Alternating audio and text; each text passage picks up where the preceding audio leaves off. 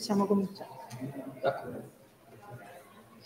Buonasera, benvenuti tutti nell'aula minor dell'Angelicum. Diamo un saluto anche a chi ci segue da casa via Zoom ed anche a chi ascolterà la registrazione in differita. Siamo qui all'Angelicum per un altro incontro del Joint Diploma su San Tommaso dedicato al Verum. Oggi affronteremo il tema di Dio, la verità e la dottrina di Dio. Il primo relatore è il professor Bonino, padre domenicano francese, una delle voci più autorevoli del tomismo internazionale. Abbiamo il privilegio di averlo qui a Roma dal 2014, è docente ordinario e decano della facoltà di filosofia di questa università. Fino al 2020 è stato segretario della Commissione Teologica Internazionale ed è tuttora presidente della Pontificia Accademia di San Tommaso. Le sue pubblicazioni sono numerose. Voglio ricordare, considerato il tema di questo incontro, i suoi due ponderosi volumi di teologia sistematica alla scuola di San Tommaso, potremmo dire, uno del 2016 e un altro appena uscito del 2023, entrambi in lingua francese, non credo siano stati ancora tradotti, questo sarebbe da proporre. Bene, non voglio rubare altro tempo al professore e ringrazio tutti per l'ascolto. Poi sceglierà il professore se eh, rispondere alle domande subito dopo la sua lezione. Grazie.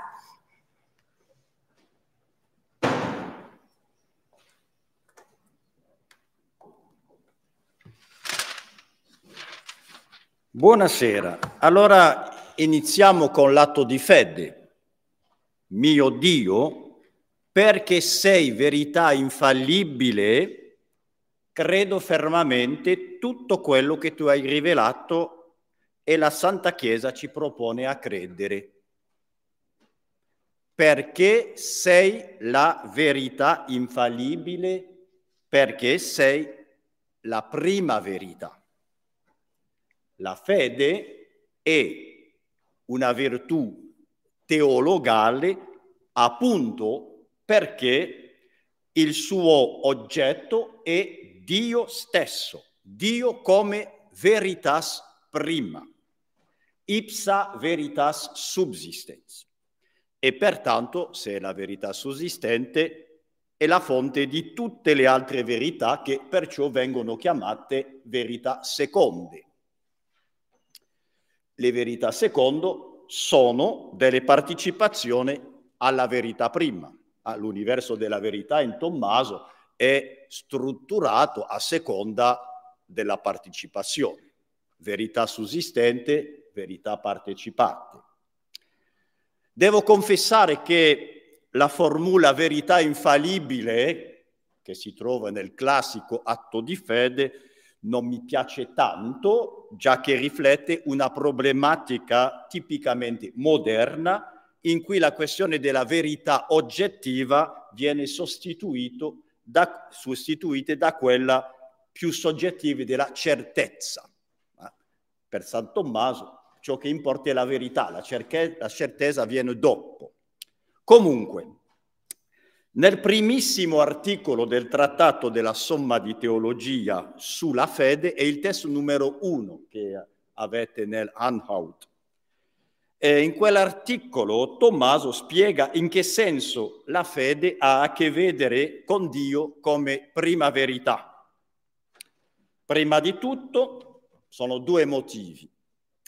La prima verità è l'oggetto formale della fede crediamo alle diverse verità insegnate dalla Chiesa perché sono rivelate da Dio. Verità prima, Dio che tutto conosce e tutto manifesta perfettamente. In quel senso la fede è un credere Deo, eh? fidarsi a Dio. Questo è il primo aspetto.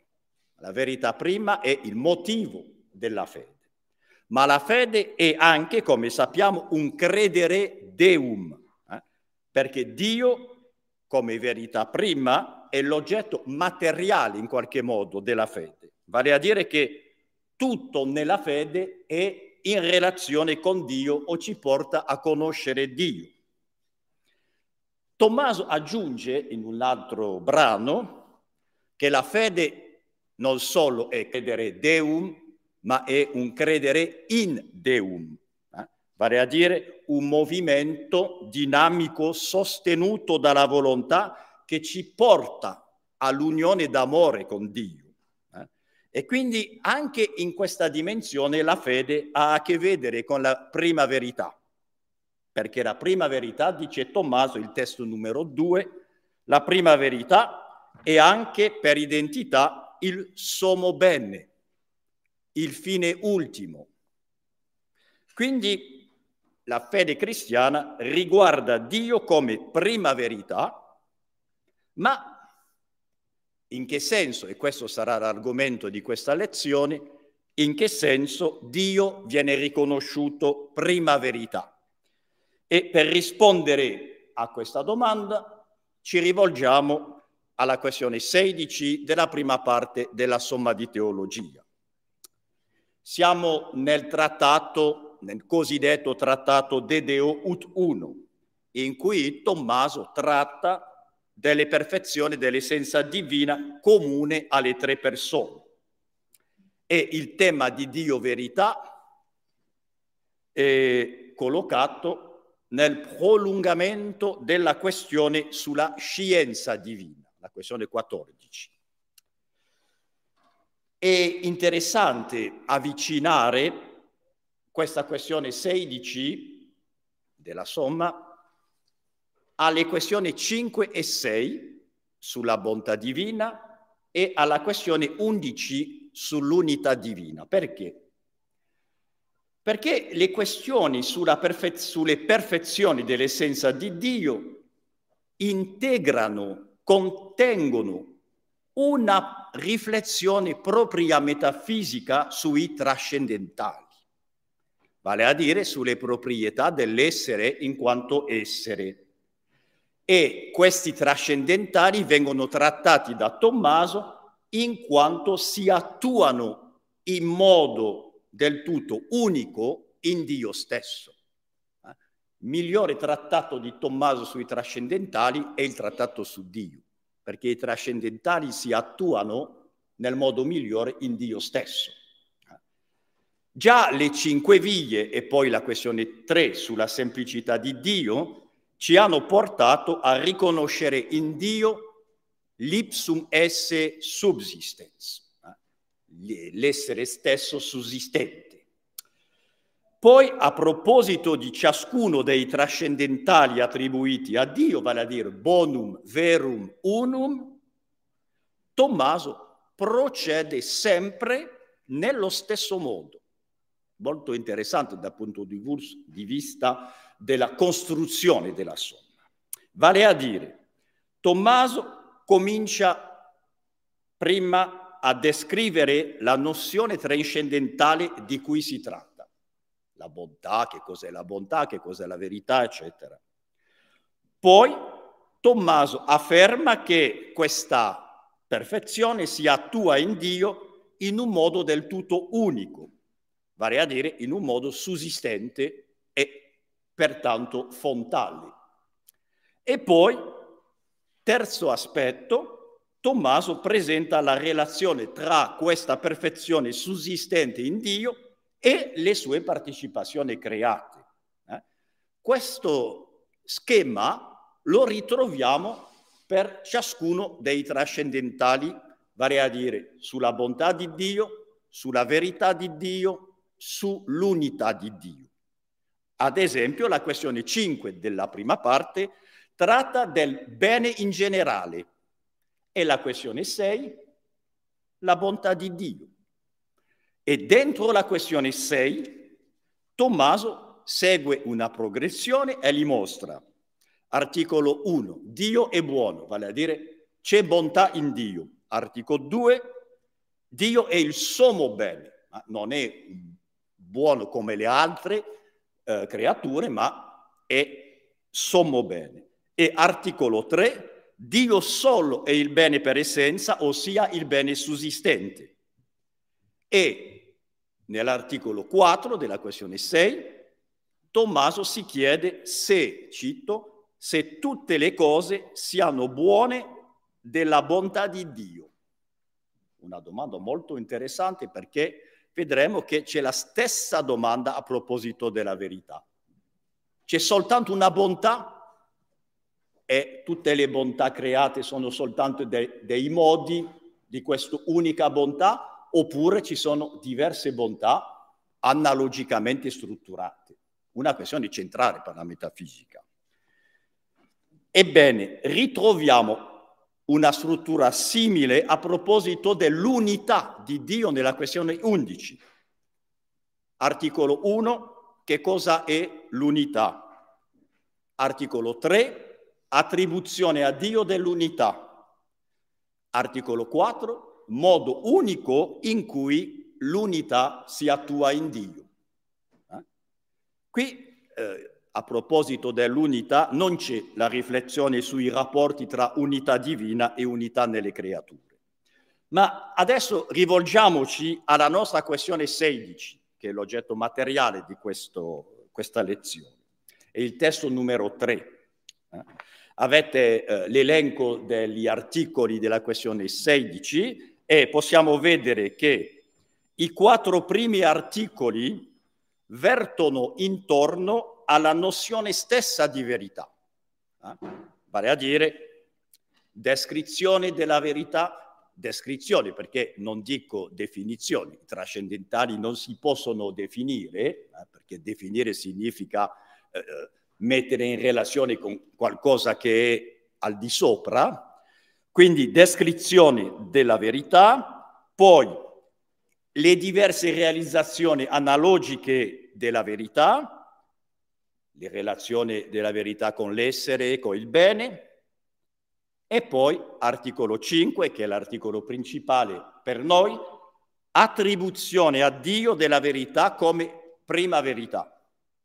E poi articolo 6 a 8, le relazioni tra questa verità sussistente, Dio, e le verità create. Eh? E diciamo che la formulazione dell'articolo 6, della questione 16, rievoca direttamente quello, quella già citata eh, dell'articolo 4 della questione 6, se vi sia una sola verità secondo quali, la quale tutte le cose sono vere. Ciò che Tommaso aveva chiesto a proposito del bene, lo chiede anche a proposito del vero. Quindi in questa lezione eh, vi propongo di procedere in tre tappe. Prima tappa, un brevissimo richiamo sulla nozione stessa di verità, perché l'avete già studiato eh, nelle lezioni precedenti. Secondo punto, l'attribuzione a Dio della verità e il statuto eh, di prima verità attribuito a Dio. E poi, terza, terza parte, sarà la più importante, le relazioni tra la verità prima e le verità seconde. Mi fermerò di più su quell'aspetto perché secondo me è una delle applicazioni più significative della concessione specificamente tomista della relazione tra Dio e la natura delle cose, eh? diciamo autonomia nella dipendenza radicale. Allora, primo punto, che cos'è la verità? Soltanto brevi richiami. Nell'articolo primo della questione 16, Tommaso si chiede se la verità sia nelle cose oppure soltanto nell'intelletto. Ciò che lo porta a precisare il significato della nozione stessa di verità. A differenza del bene che esiste prima nelle cose, bonum est in rebus, dicevano i latini, il bene è soltanto nelle cose perché amiamo soltanto le realtà concrete. Eh? C'è un'altra formula che mi piace tanto, eh, ma non so se oso dirla. Eh, Tommaso dice matematica non sunt bona, eh? vale a dire gli, gli esseri matematici sono astrazioni. Possiamo pensare alle matematiche, ma non possiamo amare. Possiamo amare fare matematiche. Questo è un vizio, una perversione, ma esiste, è impossibile. Però si ama soltanto le realtà concrete, perché il bene è soltanto nella realtà concreta. Quindi, a differenza del bene, il vero esiste prima nella mente, dice Tommaso. In effetti la verità è prima di tutto una qualità della mente e si parla di verità logica o di verità noetica. È soltanto in un modo derivato che il vero viene attribuito alle cose esistenti fuori della mente. E questa si chiama la verità ontologica. Quindi la verità è una nozione analogica. La verità vale prima per prius, dice Tommaso, per la mente, è una qualità mentale, e vale poi per posterius, secondo un'analogia di rapporto, per le cose conosciute o suscettibili di essere oggetto della conoscenza vera da parte, da parte della mente. La mente viene ritenuta vera, questo è il senso primo fondamentale della verità, la mente viene ritenuta vera quando per mezzo della propria operazione cognitiva si rende conforme alla realtà che sta cercando di conoscere.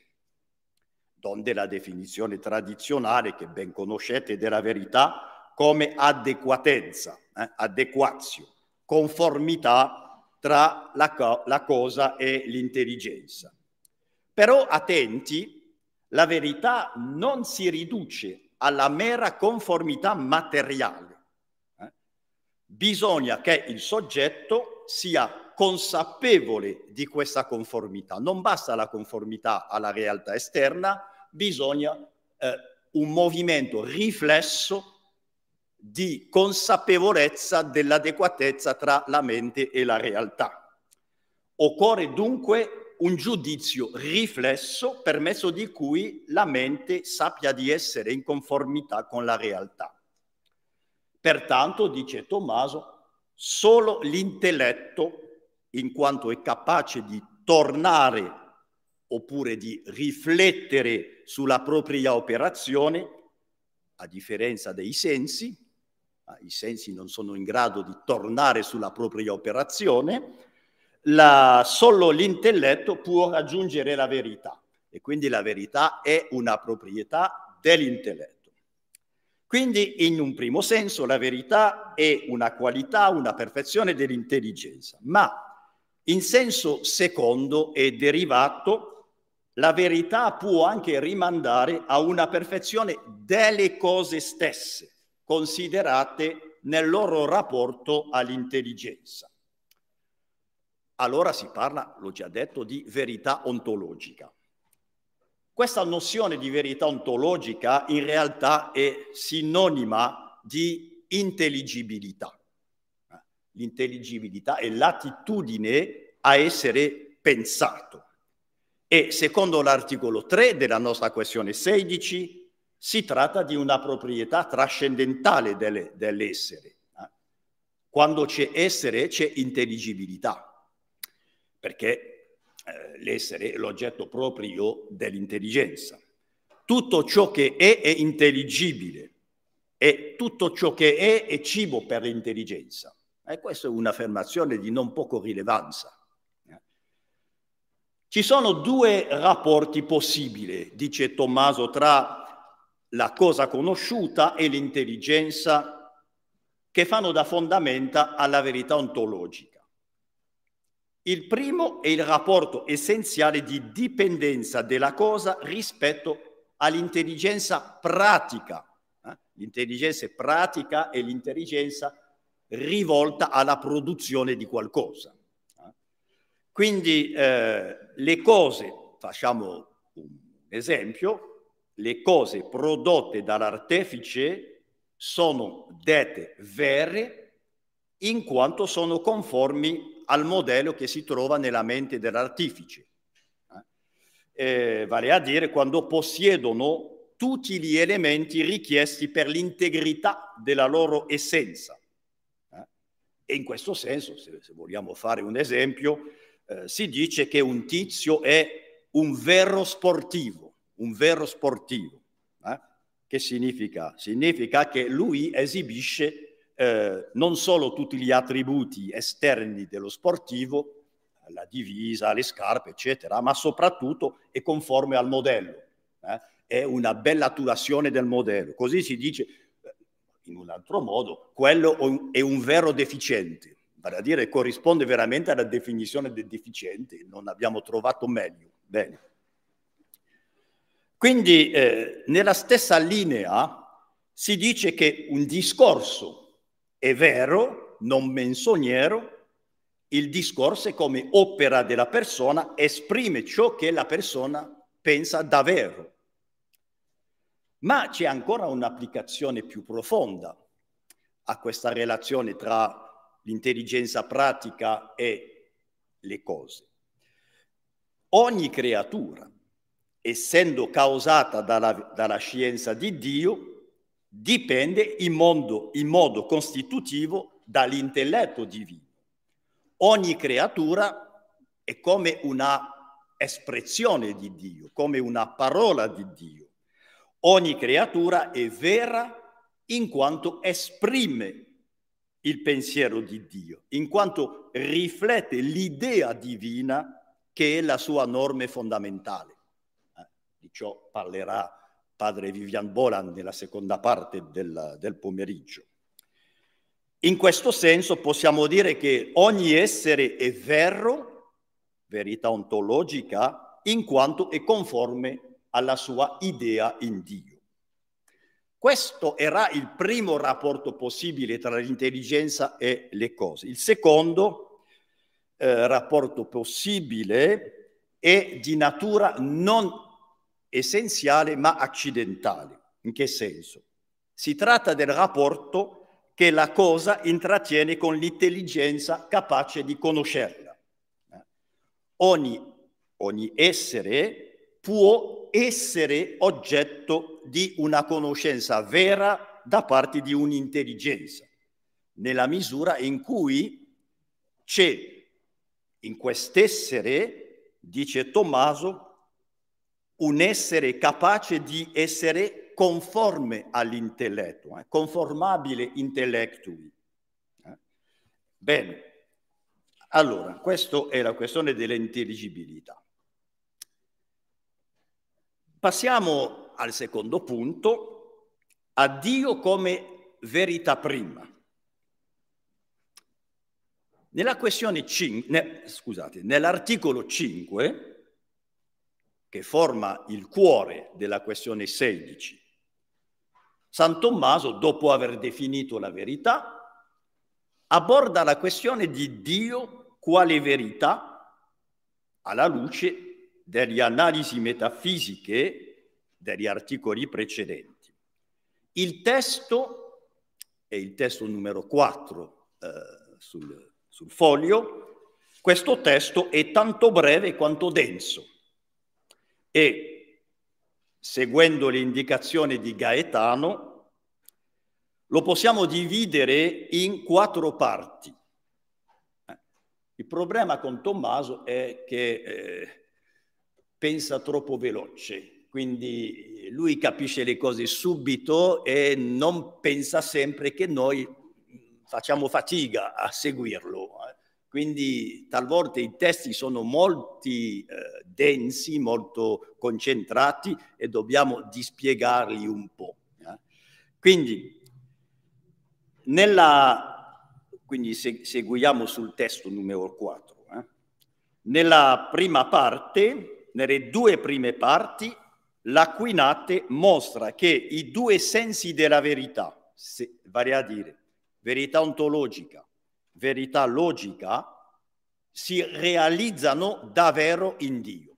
Eh? I due sensi della verità possono essere applicati davvero a Dio.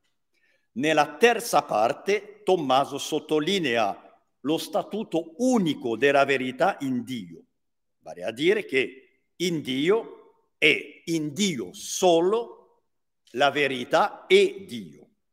Dio è la verità sussistente. Infine, nella quarta parte, Tommaso, usando il principio della causalità del massimo, un principio fondamentale nella metafisica di Tommaso, vale a dire ciò che possiede una perfezione al sommo grado, è anche la causa di questa perfezione in tutti quanti la possiedono il principio della causalità del massimo. E partendo da questo principio, Tommaso deduce che Dio è la fonte di qualsiasi altra verità. Tutte le verità si rilasciano in qualche modo a Dio. Allora, leggiamo insieme questo articolo. La verità, si dice Tommaso, si trova nell'intelletto quando esso conosce una cosa così come è. E questa è la verità noetica o logica, la verità che è nella mente, e la verità si trova nelle cose in quanto il loro essere dice rapporto all'intelligenza. Questa è la verità ontologica, eh? vale a dire c'è un rapporto tra l'essere delle cose e un intelletto. Ora, dice Tommaso, tutto questo, queste due definizioni, se volete, della verità, si trova in Dio in sommo grado. Cominciamo dalla verità ontologica. Infatti, il suo essere non solo è conforme al suo intelletto, ma è il suo eh, stesso intendere. Dio è per identità il suo atto di conoscere, il suo atto di pensare. Poi viene la verità logica. Dio conosce la verità di tutte le cose e di tutti gli intelletti, già che il suo pensiero è la misura di tutte le cose e di tutti gli intelletti. Dice Tommaso, e il suo atto di intellezione è la misura e la causa di ogni altro essere e di ogni altro intelletto. Terzo punto di quest'articolo 5, Tommaso presenta Dio come la verità sussistente? E egli stesso dice, Dio stesso, è il suo proprio essere e la sua intellezione. Conseguentemente, non soltanto in lui vi è verità, ma egli medesimo è la stessa somma e prima verità. Bene. Adesso, dopo questo articolo molto breve, molto concentrato, passiamo alla terza parte della, della lezione che ci trattenerà un po' di più. Verità prima e verità seconde, trascendenza e immanenze. Come ha già fatto a proposito del bene, nella questione 6, Tommaso, dopo aver affermato che Dio è la verità, si interessa alle relazioni tra questa prima verità e le verità create. Tommaso chiaramente si muove nel quadro della metafisica della partecipazione che gli permette di pensare in modo unificato Dio e le creature. In quanto verità sussistente, Dio è la causa trascendente di qualsiasi verità. Nello stesso modo in cui Dio, essendo l'ipsum esse subsistens, è la fonte, la causa, il creatore di tutti gli esseri. Quindi benché usi la nozione di partecipazione, Tommaso la usa in modo aristotelico, non in modo platonico. Vale a dire che Tommaso evita di concepire la partecipazione in maniera platonica col rischio di svuotare le creature della loro consistenza, della loro densità, della loro autonomia propria a dire che in Platone le realtà che partecipano alle idee sono soltanto dei riflessi delle idee, eh? non hanno una consistenza, una densità propria. Eh? Si capiscono soltanto come relazione alle idee sussistenti. Comunque, Dio, pur essendo l'essere sussistente, non è l'essere di ogni cosa. Eh, questo Tommaso lo tratta nella questione 3, articolo 8 della prima parte, eh, in cui Tommaso spiega che l'essere di Dio non è la causa immanente, intrinseca delle cose. Eh? Vale a dire che l'essere di Dio non sostituisce l'essere delle creature, eh? non sostituisce le cause intrinseche o le, cose, le cause immanenti. Questo è fondamentale anche nel trattato sulla creazione. Tommaso spiega che Dio è la causa efficiente, esemplare, finale, ma non è la causa né materiale né formale, vale dire, non è la causa che costituisce la creatura in se stessa. Eh?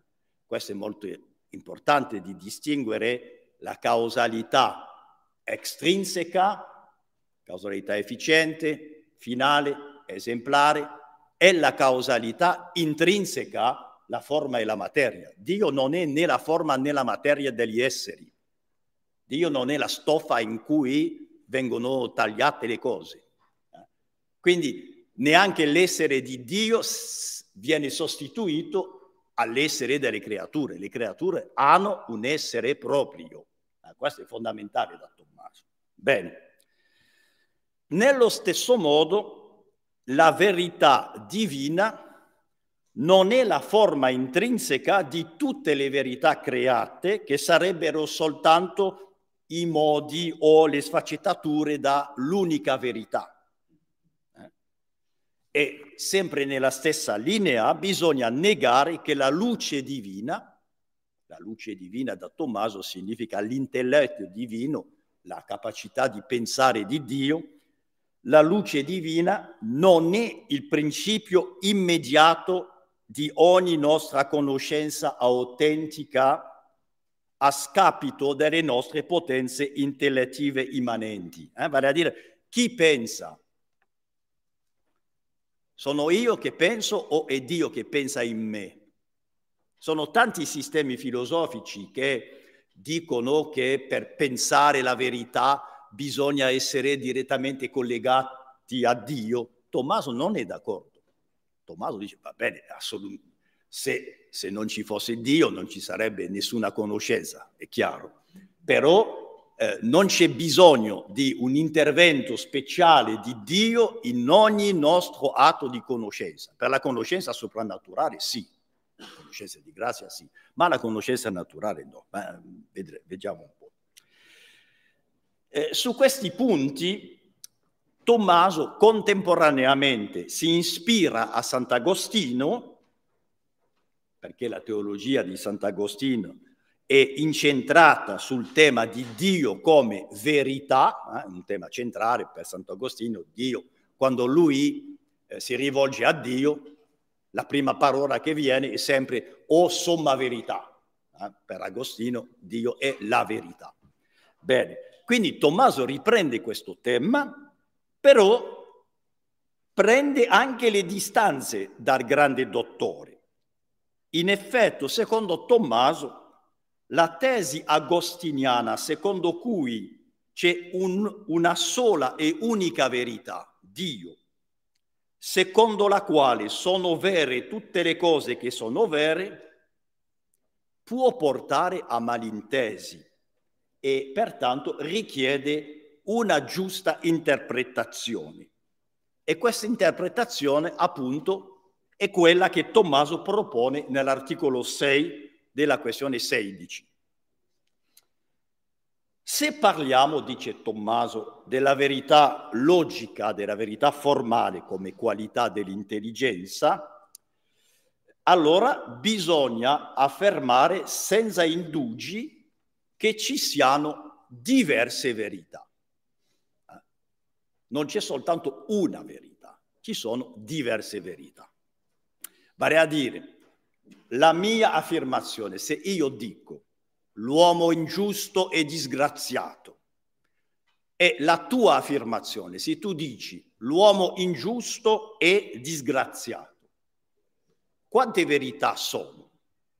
Ma è chiaro che dal punto di vista del contenuto oggettivo c'è una sola verità? Vale a dire l'uomo peccatore disgraziato. Però dal punto di vista soggettivo ci sono due verità, sono due menti che pensano il stesso contenuto, ma si tratta di due operazioni. Eh? La mia operazione di pensare non è la tua operazione di pensare. Eh? Si tratta di due verità. Eh? Quindi, secondo Tommaso, sono due atti di pensiero veri da parte di due intelligenze distinte. Inoltre, dice Tommaso, contro quelli che dicono c'è soltanto una verità, Tommaso dice no, non è vero perché anche, anche a considerare solo la mia intelligenza ci sono in essa diverse realtà, diverse verità, nella misura in cui considero successivamente diversi aspetti della realtà. Eh, non sono sempre pensando la stessa cosa e quindi la verità della mia mente cambia passa da una verità a un'altra verità, eccetera. Certo, tutte queste verità sono in ultima analisi ricollegate alla verità prima, esprimono la verità prima, però rimangono distinte dalla verità prima e rimangono distinte tra di esse. Un po' è un'immagine che prende Tommaso, dice va bene, un viso di un'unica persona viene riflettuto in diverse immagini, in diversi specchi. Se ci sono diversi specchi, c'è un'unica persona, ma ci saranno diverse immagini. L'immagine che nello specchio numero uno, l'immagine che nello specchio numero due, eccetera, eccetera. Un, una sola persona, però una diversità di immagine di questa persona. Questo era per la verità logica. Eh, Tommaso dice, non è vero che tutte le verità logiche siano identiche all'unica verità prima. Dipendono dalla verità prima, ma non sono identiche eh, alla verità prima. In quanto alla verità ontologica, questa verità, vale a dire l'intelligibilità delle creature, questa verità dipende senz'altro dall'esistenza della verità divina. Tommaso dice, si Deus non dare tur, se non ci fosse Dio, gli esseri di questo mondo non sarebbero pensati da nessuno, anzi non esisterebbero affatto, perché sono causati dalla, dal pensiero di Dio. Ogni creatura ha un essere, ha una verità ontologica propria e distinta, ma le creature non possono essere chiamate vere se no a causa della loro dipendenza rispetto all'unico intelletto divino, rispetto alla verità prima. Tommaso esamina uh, alcune oggezioni che sono molto interessanti. La prima oggezione in quest'articolo 6 osserva in una maniera molto agostiniana che la verità è qualcosa d'assoluto, qualcosa che trascende la mente umana. Certo, la verità è in noi, ma sembra che la verità non possa venire da noi, perché la verità possiede delle proprietà, è immutabile, è eterna, incorruttibile, che non sono le proprietà della mente umana. E quindi sembra che la verità in noi sia la presenza di qualcos'altro. Eh? Allora, eh, sembra che l'unica verità sia Dio, poiché solo Dio attua e verifica tutte le proprietà della verità, assolutezza, trascendenza, immutabilità, eccetera. Leggiamo insieme il testo numero 6, che è un testo di Sant'Agostino che Tommaso prende come un'oggezione. Se entrambi, quindi Agostino parla con un interlocutore, un dialogo, se entrambi vediamo la verità asser- della tua asserzione e entrambi vediamo la verità della mia, dove la vediamo di grazia? Certo, non io in te, né tu in me, eh? quando diciamo la stessa cosa quando condividiamo la stessa verità, io non posso leggere nella tua mente e tu non puoi leggere nella mia mente. Allora dove si trova questa verità? Si trova al di sopra.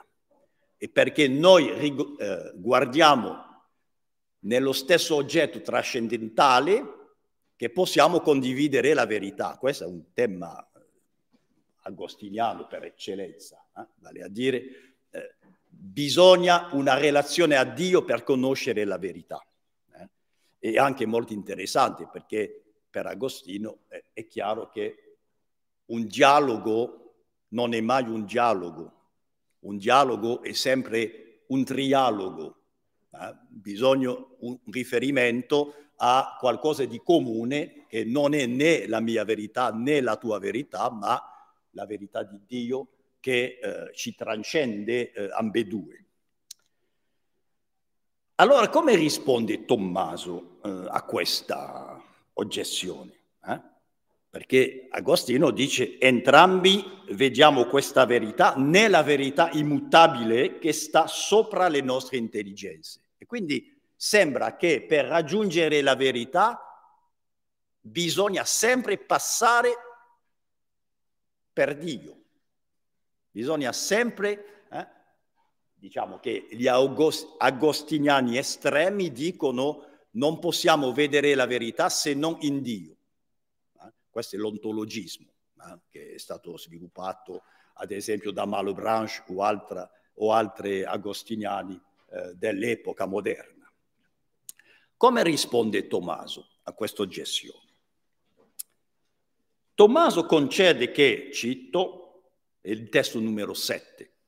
L'anima nostra non giudica di tutte le cose secondo una qualsiasi verità, ma secondo la verità prima, eh, per giudicare, per vedere le cose come sono, bisogna giudicare a partire dalla verità prima, a partire da, da Dio. Però subito, eh, conoscete Tommaso, eh? non contraddice mai, soprattutto non contraddice mai Agostino, però aggiunge qualcosa che cambia tutto. Eh? Quindi, eh, d'accordo con Agostino, eh, giudichiamo tutto secondo la verità prima, in quanto questa verità prima si riflette nell'anima attraverso i principi intellettivi come in uno specchio vale a dire non abbiamo una visione diretta delle cose in Dio, eh?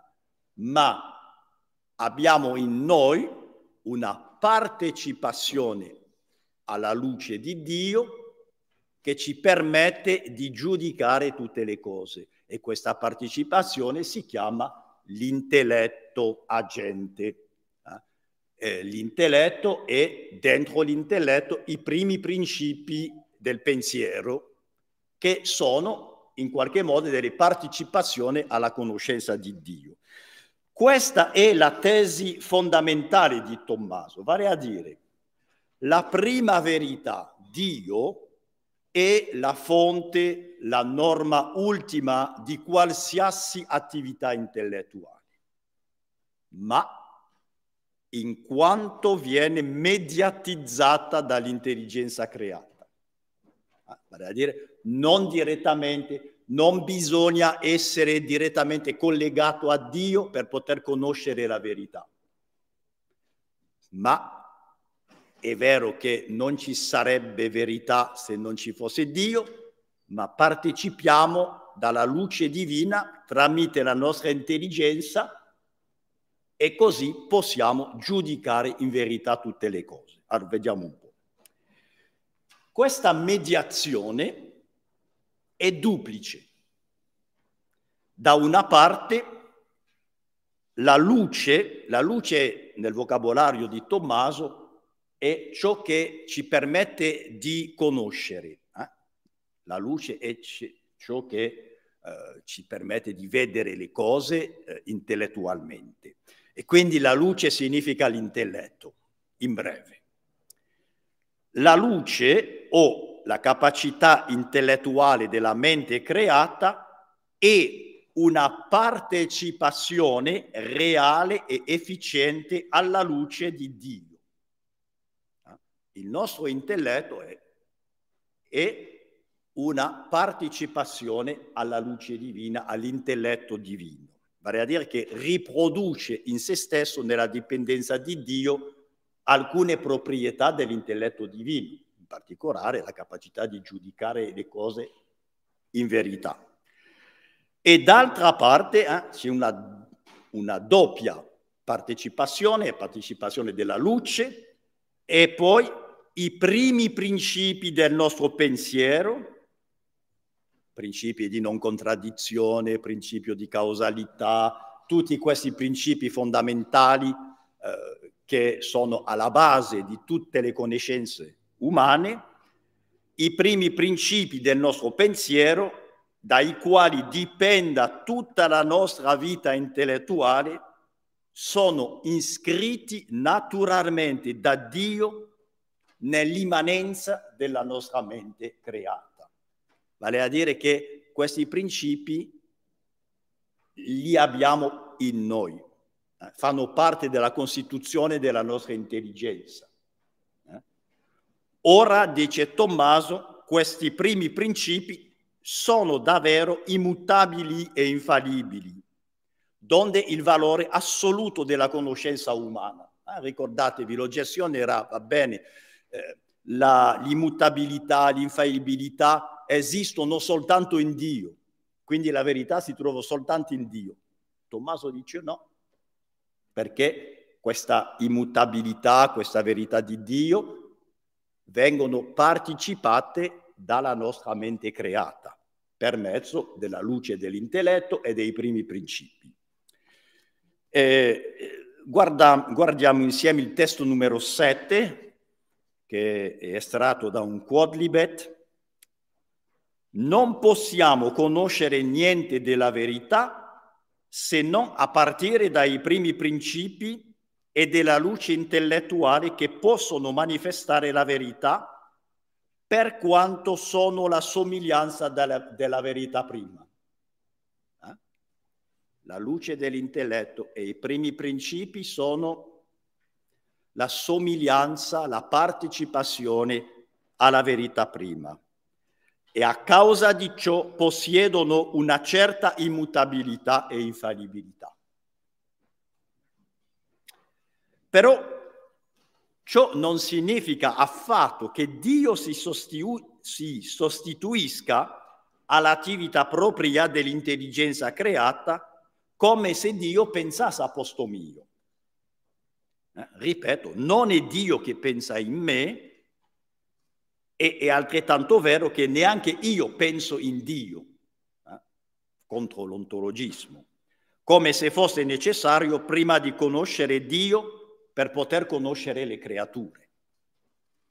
Eh, sapete che nelle prove dell'esistenza di Dio, eh, la famosa questione seconda della prima parte, eh, tra le oggezioni quelli che dicono ma tutti conoscono Dio, non c'è bisogno di fare la dimostrazione eh, l'articolo secondo della, della questione 2, uno degli argomenti, appunto, è l'argomento agostiniano, dice, va bene, ma tutti conoscono la verità e non potrebbero conoscere la verità se non conoscessero in qualche modo Dio.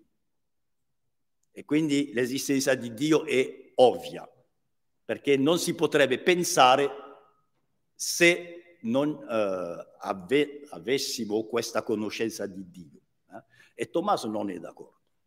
Eh? Tommaso dice no, eh, dobbiamo dimostrare l'esistenza di Dio, non è ovvia perché non basta questa argomentazione. Bene, chiudo la parentesi.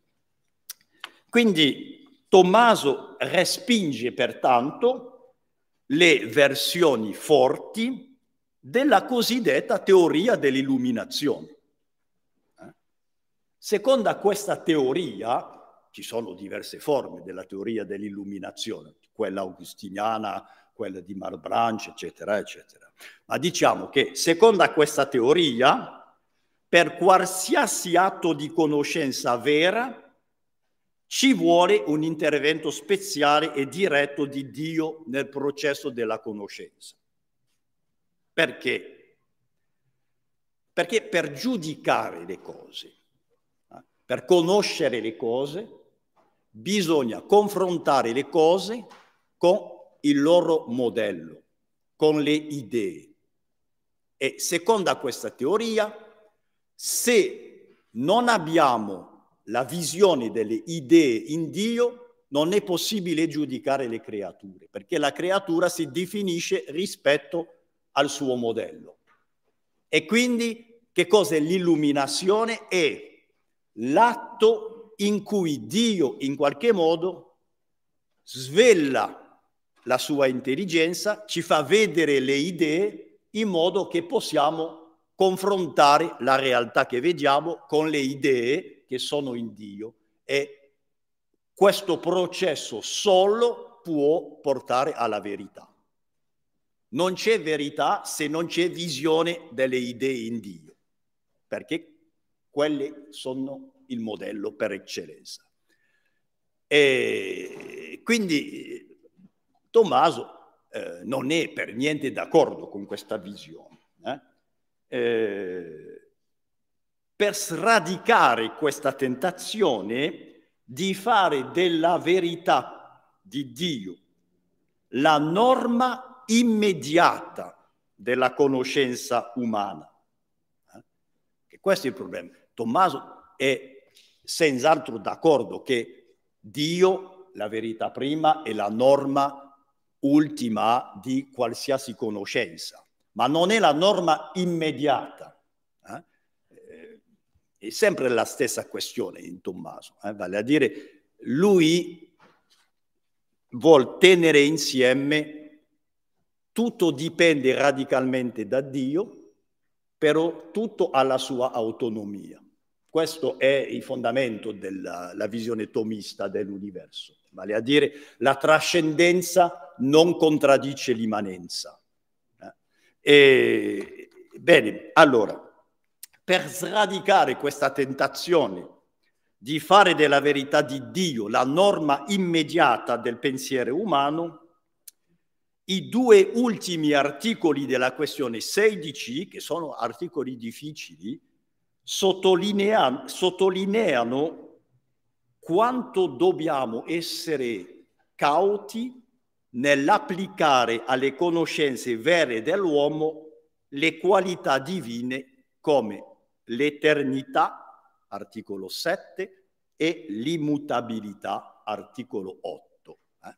Perché spesso si dice, va bene, ma la verità è, è immutabile, la verità non cambia, la verità è eterna. Eh? Due e due fanno quattro, è stato vero da quando il mondo è mondo. Bene, quindi sembra che la verità sia direttamente collegata a Dio perché Dio solo è immutabile, eterno, eccetera. Quindi si dice che ogni verità è di per sé eterna. Sembra ovvio per le verità matematiche. 2 più 3 fanno 5 sempre e dovunque. Inoltre, una proposizione vera, anche se riguarda un fatto contingente. Ad esempio, prendiamo eh, una proposizione contingente, piove a Londra il 21 marzo 2023. Ma una contingenza assai ridotta, a dire il vero, ma potrebbe capitare che non piova. E questa verità piove a Londra il 23 marzo e in qualche modo eternamente vera. È sempre stato vero che dovesse piovere a Londra il 21, 21 marzo 2023. Ora per Tommaso solo Dio è eterno. E quindi una verità come 2 più 2 fanno 4, Tommaso dice ma questa proposizione non esiste e quindi non è vera se non nella mente di Dio che la pensa. E quindi secondo Tommaso non vi è verità eterna se non in un'intelligenza eterna. Una verità non pensata non è una verità. E quindi se parliamo di verità eterne, si tratta di verità che esistono nell'intelligenza di Dio. Eh? Le verità eterne, come le essenze, come il possibile, non fruitano nell'aria in stato di imponderabilità ontologica. Eh? Una verità è sempre verità di un'intelligenza. Eh? E quindi Tommaso non è d'accordo con l'idea che ci sarebbero delle verità eterne che sussisterebbero a prescindere di Dio. No, una verità eterna è una verità eternamente pensata e quindi esiste soltanto in Dio. Quindi le verità sono sempre in un intelletto eccetera. Lo stesso per l'immutabilità della verità. Tommaso dice la natura mutevole o non mutevole della verità dipende dalla natura della mente che la sta pensando, già che la verità esiste soltanto nella mente. Dobbiamo sempre tornare a questa verità fondamentale. La verità è una qualità della mente. Quindi eh, la verità tale quale è nella mente umana, Tommaso dice, è una verità mutevole. Eh? Perché la mente umana è mutevole. In effetti, la relazione di conformità che definisce la verità può cambiare se viene modificato l'uno o l'altro dei termini della relazione. Facciamo due esempi. Sia la realtà stessa cambia, eh? ad, ad esempio, oggi non è più vero che ci siano 700 milioni di cinesi come io l'avevo imparato a scuola eh? negli anni 60 quindi sono pressappoco il doppio. E in questo, cambio, in questo caso, se io non cambio, se mi fermo alle verità imparate nella mia lontana gioventù, il mio pensiero smette di essere conforme alla realtà. Ho smesso di essere vero. La verità cambia in questo senso. Eh? La verità che esiste nella mia mente cambia deve cambiare. O altre possibilità, è la mente che cambia disposizione mentre la realtà non cambia.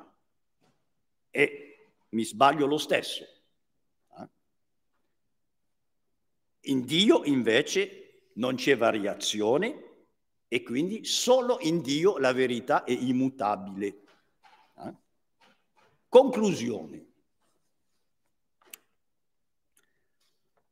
Nella mia introduzione ho presentato la verità prima come l'oggetto della fede e nella fede la verità prima è davvero raggiunta, benché lo sia tramite la mediazione degli innunziati, delle proposizioni, dei dogmi. Ma sappiamo che per Tommaso gli enunziati non ostacolano, ma sopportano, aiutano il dinamismo dell'adesione a Dio stesso. Eh? La famosa eh, sentenza di Tommaso che la fede non si ferma agli enunziati, ma raggiunge la verità eh, che eh, è significata dagli enunziati. Eh? Quindi la fede ci permette di toccare Dio in verità, tocchiamo Dio come verità prima. Eh? Quando dico credo in un solo Dio, tocco la verità di Dio. Eh? Però, eh, benché la nostra intelligenza per mezzo della fede possa già attingere qualcosa della verità divina, l'intelletto, dice spesso Tommaso, l'intelletto non è fatto per il chiaroscuro della fede. La fede non è una situazione normale. Eh? Eh, l'intelletto è fatto per la piena luce eh?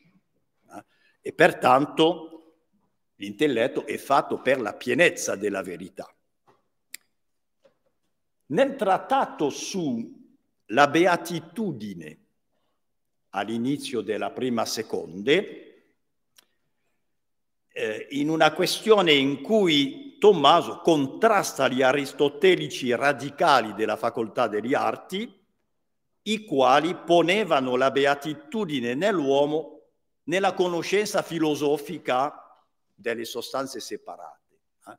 Quindi l'idea che la beatitudine, la felicità dell'uomo consiste nella contemplazione filosofica delle sostanze separate, vale a dire di principi fondamentali della realtà, eccetera. In termini filosofici, eh, in termini teologici, eh, pensavano che la beatitudine consistesse nella contemplazione degli angeli. E San Tommaso dice, ma non è possibile. Eh? Nella questione 3 della prima seconde, prima di mostrare nell'articolo 8, al termine di un tipo di ascensione dialettica negativa, bellissima questione, Tommaso dice, ma che cosa, è, che cosa può essere la beatitudine dell'uomo? Eh? Non può essere il piacere, non può essere gli onori, non può, può essere neanche la filosofia, eh? come la pensavano eh, gli artisti della, filoso- della facoltà di Parigi, eccetera, e arriva all'articolo 8, una, una sola cosa può soddisfare l'intelletto umano, la visione di Dio. Non c'è felicità se non nella visione di Dio. E quindi il penultimo articolo appunto è una critica dei filosofi che pensavano che la beatitudine potesse consistere nella contemplazione delle idee più alti, degli angeli, eccetera. E Tommaso dice questo è troppo poco. E ascoltiamo, e sarà la mia conclusione, il testo numero 8. Tutti gli esseri che hanno una verità partecipata sono incapaci, mediante la loro contemplazione, di perfezionare l'intelletto secondo l'ultima sua perfezione. Ah, l'intelletto è fatto per la verità prima l'intelletto non può fermarsi prima di aver raggiungere la verità ultima, fonte di tutte le verità. E poiché, a dire di Aristotele, le cose stanno alla verità come stanno all'essere, tutte le cose che sono enti per partecipazione sono anche vere per partecipazione. Ora, gli angeli hanno un essere partecipato poiché in Dio soltanto l'essere si identifica con l'essenza. Perciò rimane provato che Dio soltanto è verità per essenza e che la contemplazione di Lui rende perfettamente felici. Solo la contemplazione della verità prima può colmare l'apertura infinita dell'intelletto nessuna verità partecipata, fossero gli angeli, che sono degli esseri per partecipazione e non la fonte de- dell'essere, non possono colmare l'intelletto. Grazie per l'attenzione.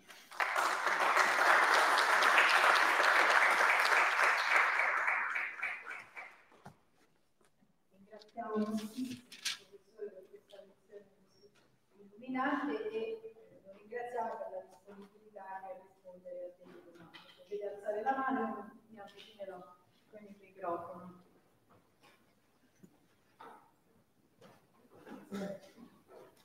Buongiorno professore.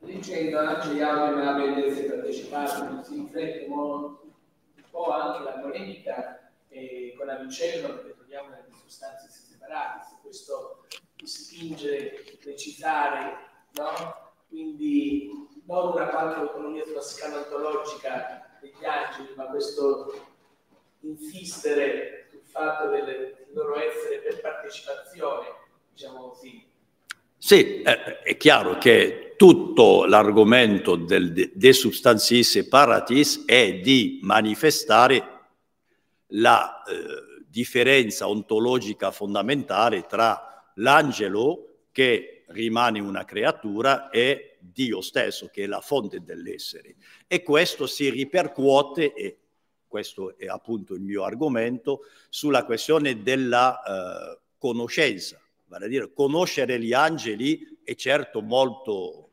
porta tanto, però non può colmare l'intelligenza perché l'intelligenza è aperta alla totalità dell'essere e non solo a un tipo d'essere partecipato.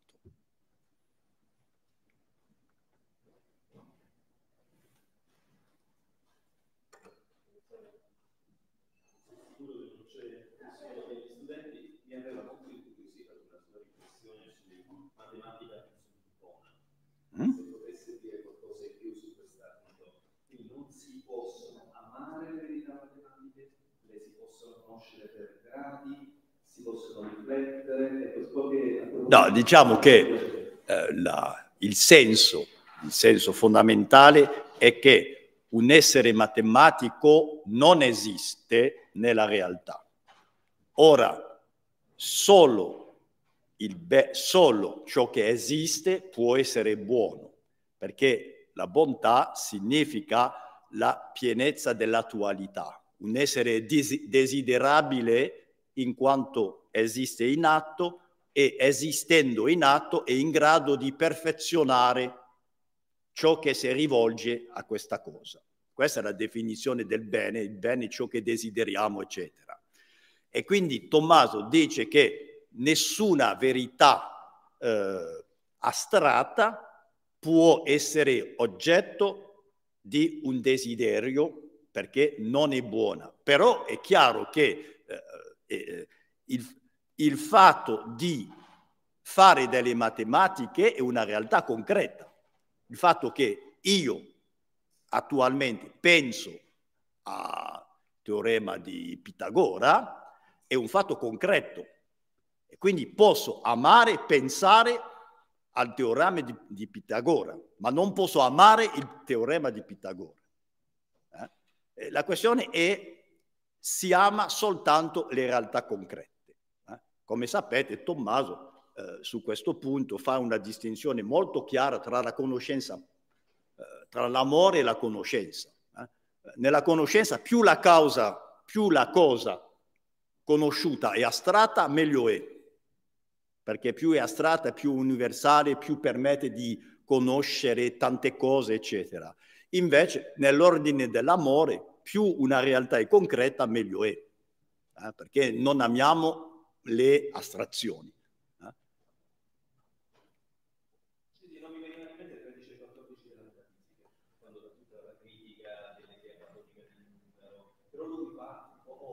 Sì, è una problematica un po' diversa, eh, ma eh,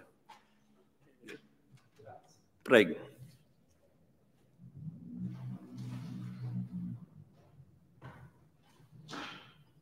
Grazie professore raggiungere la verità delle cose, la volontà, dove, dove sta l'intelligenza è chiara, la volontà. Ma la volontà può eh, intervenire eh, su diversi livelli. Eh? Ad esempio, è chiaro che per Tommaso tutte le operazioni della nostra mente sono guidate dalla volontà. Eh, anche pensare, per pensare bisogna che io voglia pensare. Quindi eh, la, volo- la volontà non sostituisce l'intelligenza, però la volontà può portare l'intelligenza a fare la sua opera, vale a dire a pensare. Eh? Quindi questo è il più fondamentale ruolo della volontà. La volontà, eh, anche le operazioni delle intelligenze, eh, eh, a differenza ad esempio delle operazioni corporali, perché tante operazioni corporali sfuggono la mia volontà. Eh? digerire, non posso impedirmi di digerire o non posso accelerare, questo non dipende dalla mia volontà. Invece le operazioni intellettuali dipendono, posso scegliere di applicarmi a pensare all'esame che sta per arrivare, eccetera, e quindi a ripassare i corsi. Eh. E poi eh, è anche vero che l'amore eh, può eh, incentivare l'azione dell'intelligenza. Eh? Quindi eh, nel concreto della vita dell'intelligenza c'è il posto della volontà, però mai la volontà sostituisce l'intelligenza. Vale a dire che Tommaso non sarebbe d'accordo con quelli che dicono che eh, la, la, la, volontà permette di vedere più profondamente che l'amore Va bene, in un certo senso è vero, nel senso che quando amo mi sforzo di più a capire, ma capire è l'operazione dell'intelletto, non è l'operazione della volontà.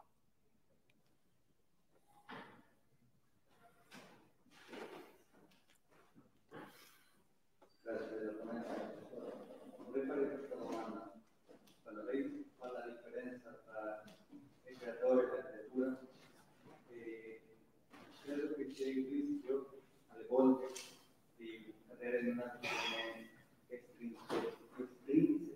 estrinseca e quando si dimentica l'atto si sente. Mm. In questo caso non è stato così, però eh, per esempio lei parlava della causa di Dio come una causa estrinseca, causa finale, causa formale. Possiamo capire sente di San Tommaso per non perdere questo rapporto che c'è tra il creatore e la creatura, che credo è molto sottile ma importantissimo. Sì, eh, quando diciamo che Dio non è la causa intrinseca, intendiamo significare che Dio non entra nella composizione della creatura. Eh? Vale a dire, eh, Dio non è nella materia nella forma sostanziale cre- de- di qualsiasi creatura. Però è la causa efficiente. Ma causa efficiente che significa? E significa che è la causa dell'actus essendi. E l'actus essendi è ciò che attualizza tutto nella realtà creata. In tal modo che Tommaso dice che tramite la causalità efficiente Dio è intimo alla creatura, è la questione 8 della, della prima parte sull'onnipresenza di Dio, eh? questa presenza di Dio nelle cose non è una presenza che sostituisce i componenti intrinseci, intrinseci della creatura, ma è una presenza che viene dal fatto di dare l'attus essendi, eh? Quindi lei ha perfettamente ragione, ma eh, eh, Dio è più, come dice Agostino, eh, più intimo al mio intimo, appunto perché è la causa efficiente del mio atto d'essere. Eh? Ma questo non significa che Dio entra come un componente nella costituzione stessa della creatura.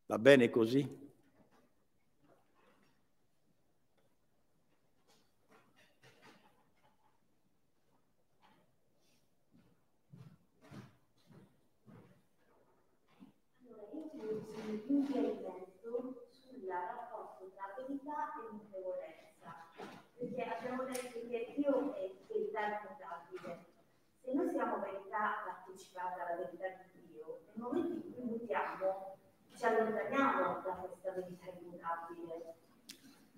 Non necessariamente perché possiamo mutare per adattarci alla realtà tale quale è.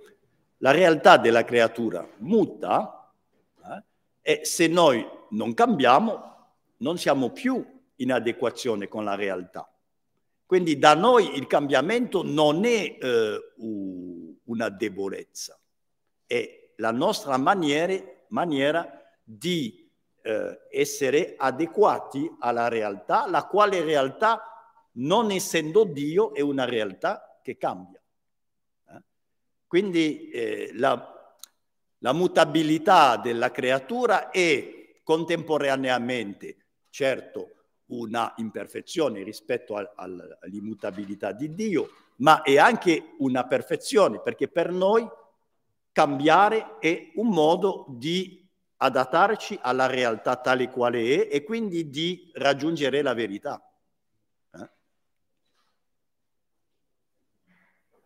No, eh, non dico che è facile da capire, ma eh, importante questa riflessione perché quando si parla dell'immutabilità di Dio, eh, da noi l'immutabilità non, è, eh, non sembra essere una perfezione, perché chi non cambia è come una pietra, una roccia. Eh? E quindi si dice, ma allora è Dio immutabile, che significa? Ma significa che Dio possiede già tutto ciò che noi raggiungiamo per mezzo dei nostri movimenti, dei nostri cambiamenti. Eh? Per noi cambiare è un modo di eh, progredire nell'essere, mentre in Dio che possiede tutto,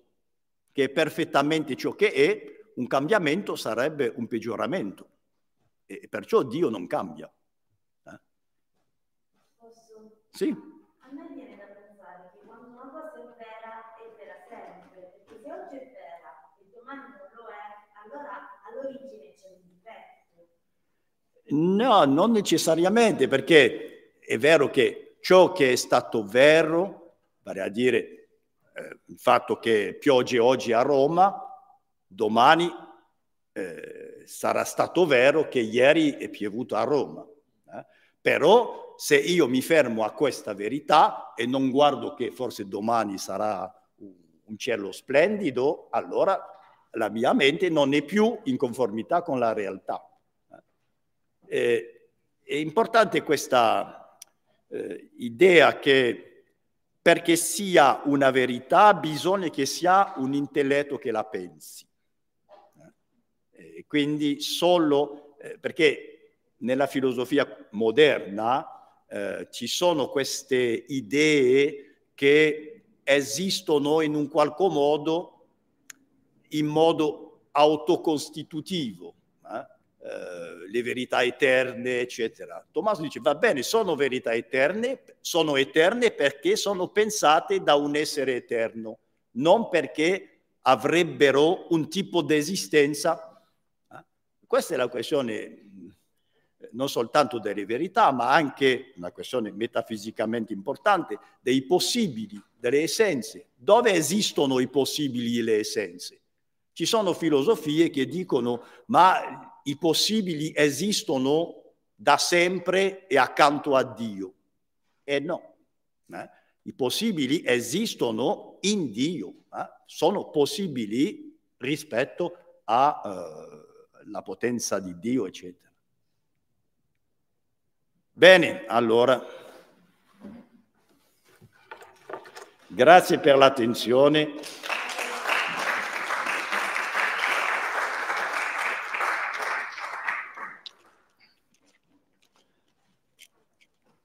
E adesso avrete la risposta a tutto con la riflessione sulle idee divine che sono i modelli trascendentali di tutto.